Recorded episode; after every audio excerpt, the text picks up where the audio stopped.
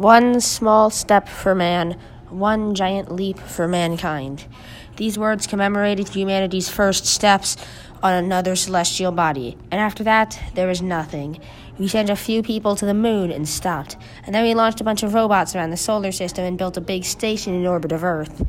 We need to look up again and see the infinite resources above us. We have the technology to visit other worlds. We say that we're running out of resources on Earth, so instead of searching the stars for solutions, we continue to use our time to try to fix a broken system. If we mined asteroids, we could bring resources back to Earth. People say that our generation was born too late to explore the world and born too early to explore the stars. But that isn't true. We have the technology to go to the moon. We had it decades ago. We could mine it with its metal filled craters. We could collect helium 3 from space, which is constantly bombarded with it. We could use the helium 3 in nuclear fusion, which would provide us from, with hundreds of years of clean energy. All of this is possible. In this series, we will explore the history, present, and possible futures of human space exploration and colonization. Next episode, we will explore the space race that started us on our path to the stars.